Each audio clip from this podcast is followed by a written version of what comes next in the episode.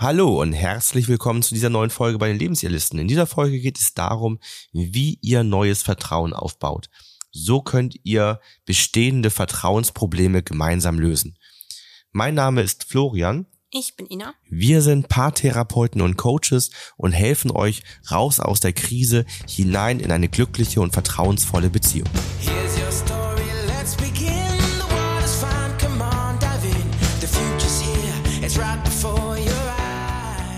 Vertrauen ist ein wichtiger Bestandteil in einer Beziehung. Viele Menschen beschreiben ja auch Vertrauen und Ehrlichkeit als die wichtigsten Werte einer Beziehung. Und wenn das Vertrauensverhältnis beeinträchtigt ist, gibt es meistens dafür zwei Szenarien. Das erste ist, dass es von Anfang an nicht wirklich da war. Also, dass Menschen beschreiben, wir hatten da von Anfang an irgendwie ein gestörtes Vertrauensverhältnis. Meistens ist so das Beispiel, dass einer oder beide aus Beziehungen sich noch nicht richtig gelöst haben. Also die neue Beziehung entstanden ist, obwohl jemand noch in der Partnerschaft war. Das ist häufig so ein Grund. Oder halt das zweite Szenarium ist, wenn das Vertrauensverhältnis durch ein Erlebnis beeinträchtigt worden ist. Das ist halt sowas wie jemand ist fremdgegangen, hat eine Affäre geführt, Unehrlichkeit, Lügen. Das sind häufig Themen, die ein Vertrauen erschüttern. Ich würde noch mal so zwei A hinzufügen irgendwie. also das muss nicht so ein ganz konkretes einzelnes Erlebnis sein, wo man vielleicht so an Fremdgehen oder sowas denkt, sondern das kann auch so ein schleichender Prozess von Kleinigkeiten ja, sein. So eine Folge. Also ne? ähm, so eine, so eine Folge von, von Unzuverlässigkeiten zum mhm. Beispiel oder sowas. Ähm, Habe ich jetzt gerade im Coaching gehabt, ein paar, was sich trennt und ähm, der sozusagen am Ende ja, sag ich mal, dass das ausschlaggebende Ereignis, da wird man sagen, dass das kann nicht zu einer Trennung führen. Nee, das eine Ereignis nicht.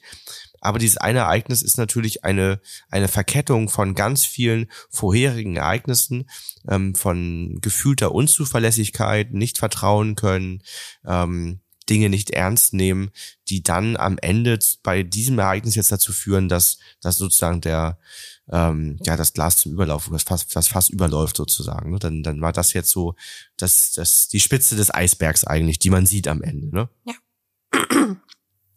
Das Problem ist dann, dass man dem Partner, der Partnerin nicht vertrauen kann. Man hat vielleicht ständig ungute Gefühle bei bestimmten Verhaltensweisen der Person. Man da fragt vieles. Man hat Angst, dass der Partner, die Partnerin lügt oder fremd geht oder was auch immer. Ne? Also es entsteht im Alltag so ein konstantes Gefühl von Unsicherheit. Ein weiteres Gefühl, was auch sein kann, ist Wut. Also Wut, dass man kein Vertrauen mehr fassen kann. Vielleicht auch so ein bisschen Wut über sich selbst oder auf sich selbst, ne, dass man ähm, so ein Mensch geworden ist, vielleicht durch ein Erlebnis oder ähm, durch die Beziehung, dass man so vertrauenslos sein, dass man so vertrauenslos ist. Im nächsten Schritt die Hilflosigkeit, dass man nicht weiß, wie es weitergehen soll, wie sieht die Zukunft aus in einer Beziehung, möchte man ähm, in Zukunft noch so zusammenleben mit so einem wackeligen Fundament und auch Traurigkeit, weil man sich selbst unwohl fühlt und die Situation als belastend empfindet. Ja, in der Folge werden viele Verhaltensweisen der anderen Person hinterfragt. Ähm, triffst du dich wirklich nur mit einem Freund? Mit wem hast du Kontakt?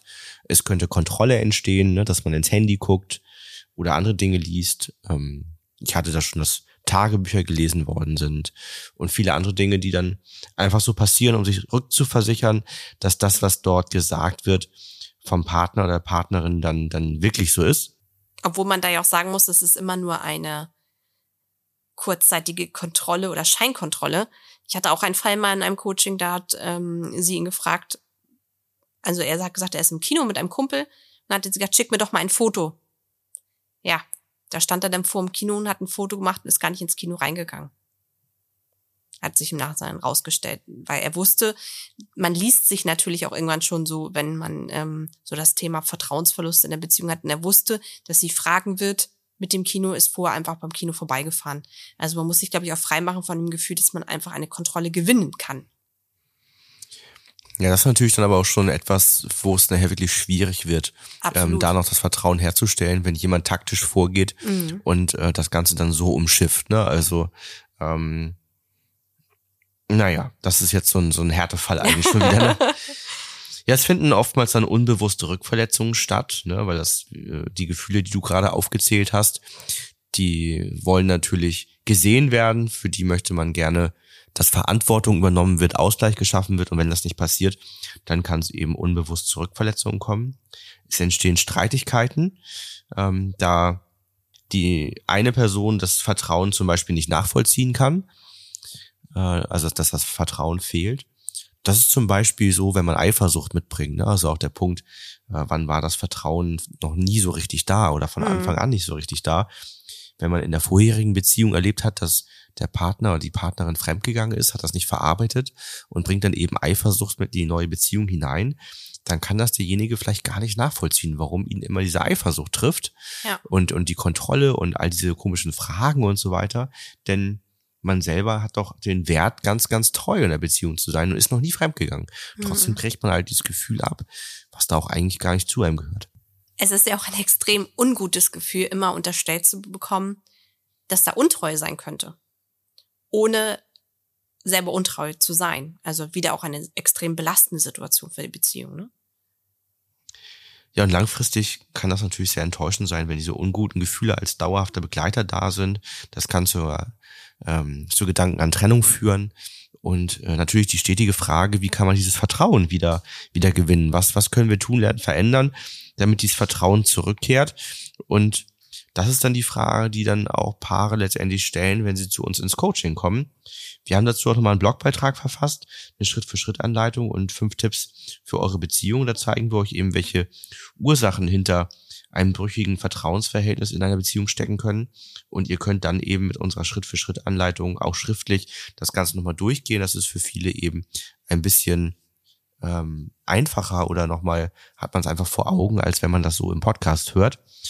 Und ansonsten, wenn ihr das Gefühl habt, dass das Vertrauen in eure Beziehung nicht ganz da ist und ihr habt schon vieles probiert und kommt nicht voran, dann meldet euch gerne für ein Coaching bei uns.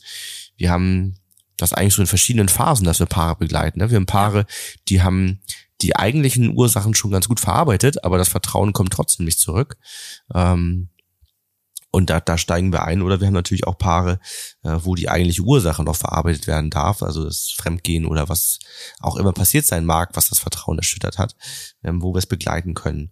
Und die Lösungsansätze, die wir euch jetzt hier mitgeben wollen, das sind auch unsere Lösungssätze im Coaching, denn ja, da gibt es eigentlich keine so wirklich oberflächlichen Tipps und Tricks, wie man das Vertrauen zurückgewinnt. Denn das Vertrauen ist ein tiefes Gefühl, ein tiefes Basisgefühl, was da ist oder nicht da ist. Und ähm, da gibt es dann nur tatsächlich äh, ja tiefgründige, fundierte Lösungsansätze und keine wirklichen oberflächlichen Tipps und Tricks, was man mal so im Alltag mal eben einbauen kann, um wieder Vertrauen zu gewinnen. Das gibt sicherlich irgendwie so ein paar Übergangsvehikel, sag ich mal.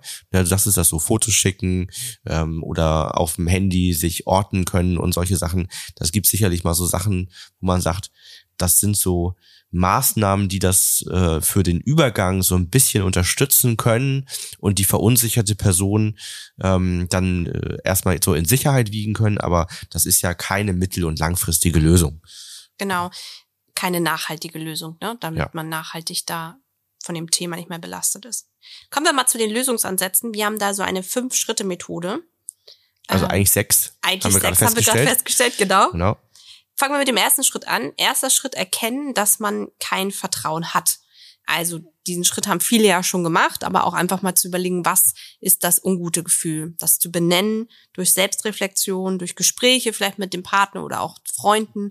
Sagen, okay, wo ist jetzt die Ursache? Also was, wie fühlt sich das an? Ist es Verlustangst? Ist das kein Vertrauen zu haben? Das wäre so der erste Schritt, das zu erkennen. Der zweite Schritt ist der Wunsch der Veränderung und der Stärkung der Beziehung. Also nur, wenn ich weiß, das Vertrauen ist nicht ganz da und ich habe den Wunsch, das zu verändern, ist im Coaching oder auch im Selbstcoaching das möglich, das Vertrauen wiederherzustellen. Der dritte Schritt ist die Wurzeln hinter diesem geringen Vertrauen zu finden. Damit ist gemeint, dass wir jetzt nicht nur die Wirkung sehen, also die Wirkung ist ja am Ende dieses, dieser Vertrauensverlust, sondern wir gehen einmal zurück und schauen, was hat den Stein ins Rollen gebracht? Also was ist die Wurzel hinter diesem geringen Vertrauen? Und damit finden wir sozusagen die Systemgesetzverletzung. Das kann in der Beziehung sein, wie wir vorhin schon sagten, durch ein Erlebnis, ähm, was stattgefunden hat von dem Partner der Partnerin, was einem erschüttert hat. Das kann aber auch etwas sein, was wir schon tief in uns tragen, aus unserer Kindheit und Jugend, was sozusagen durch unseren Partner angetriggert worden ist, wo da eigentlich der Stein liegt. Und das ist mal wichtig, die Ursache zu finden. Einmal, weil man gerne das Wissen darüber hat, woher habe ich das, also wie ist es entstanden, um auch in Zukunft ähm, für sich eine schlüssige Erklärung zu haben, aber auch einfach, um das Gefühl zu haben, ähm, wir haben jetzt nicht oberflächlich nur etwas behandelt und ähm, so eine schnelle Lösung gefunden, sondern wir können aus unseren Fehlern ja auch lernen, wenn es etwas gab, was in der Beziehung zum Beispiel passiert ist. Weil jetzt zum Beispiel das Thema Fremdgehen, das passiert ja auch nicht einfach so, sondern da gibt es einen Prozess, der vorgestartet ist. Und damit würde man sich dann ja auch näher auseinandersetzen. Naja, und das ist halt die wichtige Basis für Schritt vier, nämlich diese Systemgesetzverletzung nachhaltig auflösen. Ja. Also wir können natürlich die Ursache nur dann lösen, wenn wir sie logischerweise auch gefunden haben. Ja. Und wenn wir die Ursache lösen, dann kann sich eben auch ähm, die Wirkung verändern. Also die Wirkung, dass kein Vertrauen da ist. Und dafür ist eben auch die Ursache und dieser Prozess ganz wichtig, denn es gibt ja zwei Personen, die eine Rolle spielen. Wenn ich jetzt zum Beispiel zu dir kein Vertrauen hätte, und das bei dir ja auch was macht, dass ich kein Vertrauen mehr habe, dann ist natürlich wichtig, dass das bei mir gelöst wird und in mir das Gefühl entsteht, dass das Vertrauen wieder da ist. Mhm. Das muss bei dir aber auch ankommen. Ja.